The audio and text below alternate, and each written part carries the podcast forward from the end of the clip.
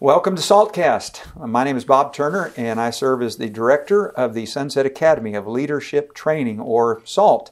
And once again, we're blessed to have with us Chris McCurley. Welcome, Chris. Thank you. Good to Thank be here. Thank you. We appreciate you taking time to be sure. with us. We know you're busy, and uh, just encourage. We talked last time about the mm-hmm. work that you're doing at Oldham Lane in Abilene and yeah. with Ripple of Light Ministries. And I want to encourage everyone again to look into and uh, follow the podcasts yes. and material that uh, you're involved in doing. It's just really relevant, uh, which is something that we need to be in the Thank world you. in which we live. And so I appreciate the work that you're doing. I do want to remind everyone that last time we had the opportunity to talk about uh, some areas that leaders face, some challenges mm-hmm. that they're dealing with, and talked about apathy and the challenge of, of that uh-huh. and how some leaders can Uh, deal with that. I really appreciated the lesson from Jesus and, and realizing that sometimes we need to just uh, challenge them in their thinking and their commitment. And so sure. I, I'd like to continue that discussion sure. and to think about it from the standpoint of maybe characteristics or qualities that leaders need when it comes to dealing with the, the situation the church faces today and some of these uh-huh. challenges. What would help leaders? What could they focus on? The type of characteristics or qualities they need to develop that would help them uh, when it comes to dealing with these areas? Well, I think first and foremost, uh, any elder, really any Christian, but an elder exemplifies this as being a leader and a follower. You know, an elder has to understand that I'm a shepherd, but I have a shepherd. And so I am a shepherd that is serving the good shepherd, the right. best shepherd. Um, you know, when you when you look at that word disciple in the Bible, I, I don't know how many people realize that that word disciple meant that you were trying to be like your rabbi. So in the first century, if you were a disciple of a rabbi, Hillel, whoever the rabbi was, you were trying to be exactly like right. that rabbi. You were trying to be a clone. So Jesus is called rabbi on several occasions. So if he's our rabbi, if he's our teacher, then I'm trying to be exactly like that teacher. I'm trying to follow so closely on his heels that the dust of the sandals kicks me in the face. And so as elders, right. that's first and foremost. They need to be followers, but also leaders. And so we call that servant leadership. I, right. you know, and, and what does that really look like? Well, I am serving the Lord by serving the congregation, but at the same time, I'm also leading this congregation as a shepherd. And, you know, when you look at the different qualities of shepherds and, you know, in the Bible, uh, we could go through those, but, uh, you know, for time's sake, we just say that a shepherd is someone who is feeding the flock, guiding the flock, protecting the flock, and all those kind of things, which means you've got to be willing to make the flock uncomfortable, because you know that where you're leading them may not be something that uh, is exactly comfort for them, but it's something that is better for them, um, challenging them, whatever it may be, feeding them things that, you know, may not be tasty for them, but something that they need sure. for nourishment. Sure. Uh, so I, I think it starts with being a shepherd that realizes I have a shepherd, so I, I'm a I'm a leader and I'm a follower. Love that. And one of my favorite texts mm-hmm. is John thirteen. Yes. Uh, where Jesus, yes. you know, you call me yeah. master or Lord, teacher. Yes. And that's what I am. And yet, here he is. He's washing their feet and yeah. telling them that great lesson. Yeah, it's a great picture. So that's, that is great picture and great thought. Um, I love the fact that you have been at Oldham Lane for twelve years. Uh-huh. And that longevity is a great lesson in and of itself, uh, for especially for young ministers. Sure. And you know as well as I do that the picture that we've seen in years past has been very short-term for a mm-hmm. lot of ministers. They go into congregation, uh, they may be there two or three years, and then if that long, sure. and they're looking for another place. And so I'd like to talk, because I know that I know that you have some expertise in this, and you've been working with uh, some younger preachers and mm-hmm. encouraging them, mentoring them in some ways. What advice would you give to younger ministers, uh, those who maybe are already in a ministry, mm-hmm. but certainly those who would be going into ministry and they're going to be preaching, they're they're working with an eldership. What would you advise them? What what would you share with them that might help them to really work on and focus in developing that relationship in in a powerful way? Well, I, I, one thing that I concentrated on both at Cassville when I was there and now at Abilene. Of course, being somewhere a long time has some advantages. You know, twelve right. years, I mean, when I was coaching, um, you know, the idea is you got to create a culture. And to create a culture as a coach takes a while. Right. And it's the same way as a preacher. If you're trying to create a culture, it takes a while. And what is the statistics? Eight to ten years before you kind of really put your stamp on it. You know, that's if right. that's true, I mean, I, I've certainly seen that. But uh, to create a culture, you've got to be somewhere and you've got to be among people and, and be with them and engaged with them. As far as with your elders, one thing that I've always tried to do, and maybe I've just been very fortunate to be with good elders, but um, I've tried to be friends outside of church. I think that's mm. important. Develop relationships outside of church, because what we have seen over and over again in churches is it, it's it's kind of an unconscious thing. It's not intended always, but elders believe, by and large, we are the boss and the staff or the preacher is the employee. Sure. And that's just kind of the way this dynamic has played out. I don't think it's intentional always, but really it's a covenant partnership. That's what it is. That's right. It's a covenant. We're working together to make sure that this congregation is going in the direction that God would want it to go. So it's a covenant partnership. That's why I always tell elders, do you see your preacher as an expense or as an investment? Because if you only see him as an expense, then you're going to, you know, when you hire him, you're going to lowball him, you know, because we want to get him for as cheap as we can. Right. Or when it comes time to give raises, well, you know, uh, on the scale of things, he's making really where he should be making it. No, if you see him as an investment, though, you're going to say, what do we got to do to keep this guy? Right. Because we believe in him and we love his family and we want him to be a part of our family for a very long time.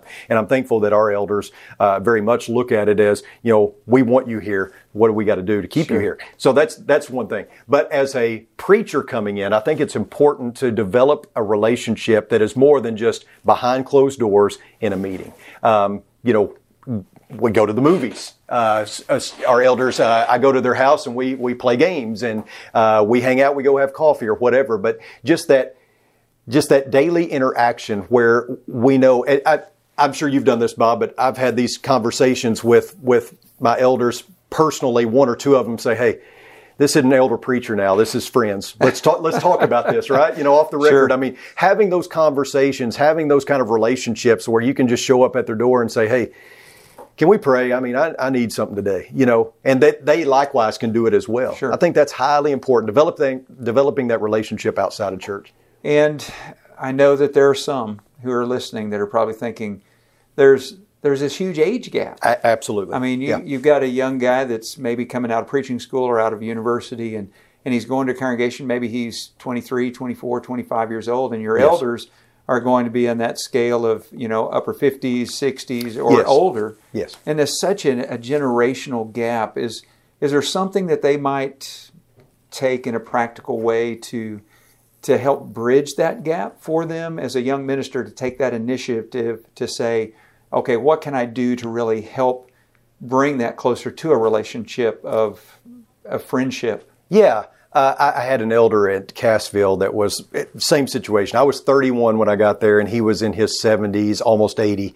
Um, yeah, he was eighty. But anyway, the best, one of the best elders I've ever, you know, served with. Right. And he, being an older gentleman and being at that church for so many, and this is what you got to think about is a gentleman like that who's been at a church for many, many years. They they kind of make it their own and they think, you know, my neck's on the line here. You know, I want this guy to succeed because, right. you know, I've been here for so many years. I don't want to see it fall apart, you know. And so I I worked on it and he did too, bridging that gap by, you know, I would I would seek his counsel. I, that, I know that made him feel good, but I really wanted it as well. Sure. But I would go to his house and we'd drink coffee and we'd just talk about life and ministry and things like that. And that helped bridge that gap because, you know, especially uh, a lot of our older elders used to be preachers or they used to be in ministry. Right. And, you know, they don't get their bucket filled anymore, you know, from preaching. And so right. they like to mentor a young guy. Uh, unfortunately, some of some of our older preachers are some of the more critical brethren we have, and that's unfortunate. Yeah. But in a lot of situations, and I would say hopefully the majority of situations, those guys are there to mentor. And so take some time out to just say, hey, what would you do in this situation? Or, you know, how would you handle this? I respect your opinion. I did that coaching. My superintendent was an elder in the church. But as a coach, I was a former coach. I would go to him a lot and say, hey, Mister Lillard, what what did you do with this kind of offense or this kind of defense? How did you handle this? And, you know, that bridged that gap because he loved talking about basketball, sure. you know, same way with the elder. He loved talking about church and, you know, he loved giving advice. And, and we had a we had a good rapport that way. Yeah. Being that learner, just yes. having that learning spirit. Man, yeah. That's a very positive thing. So let's let's flip this thing. Okay. And, and let's talk about it from the standpoint of uh, advice might share with elders, mm-hmm. and not just with the minister. I mean, certainly that can be a part of the discussion. But one of the things that I'm really striving to do is to help congregations consider a, a development of the next generation. How do we put in place ongoing constructs, if you will, programs, systems, plans, whatever it is, sure. that is helping this next generation of men mm-hmm. to fill the, the that spot, to be the, the shepherds in the future in the congregation. Right. So from the perspective of those who are in that position as elders and leaders in the congregation, what advice would you share with them in regards to how to prepare that next generation? I think that every elder should have an M B A.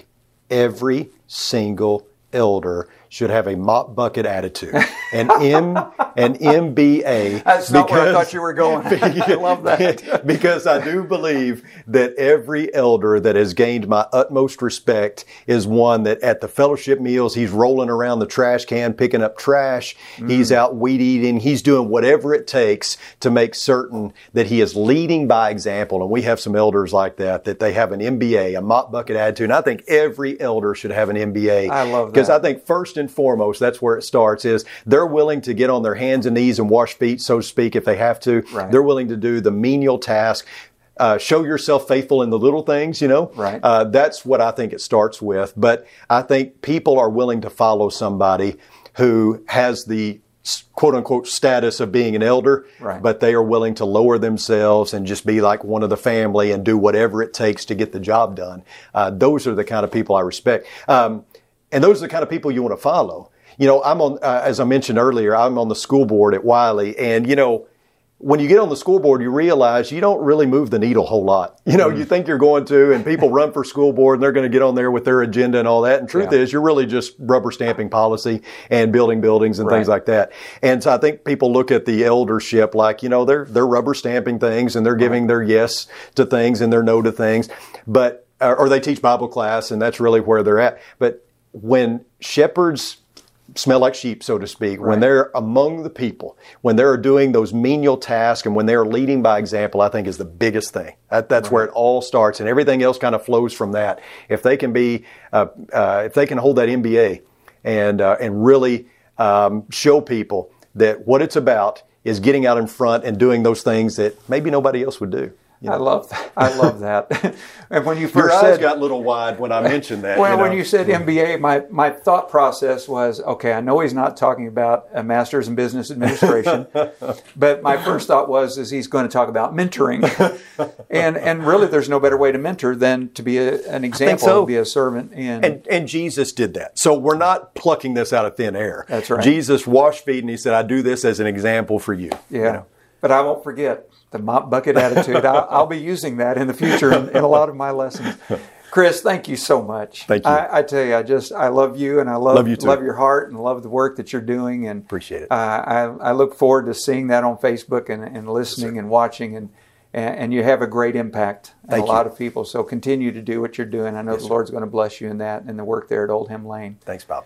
Uh, and thank you for listening uh, to our uh, SaltCast each week. And we know that what you're hearing and learning is beneficial and encouraging to you. And so thank you for tuning in. We pray that you'll continue to listen as we discuss matters that uh, can help us all grow in areas of leadership and encourage us in becoming the leaders that God wants us to be. My name is Bob Turner, serve as the director of the Sunset Academy of Leadership Training. And I just appreciate you tuning in each week and hope that you've been blessed by today's time with Chris McCurley. Pray that you have a great day. God bless.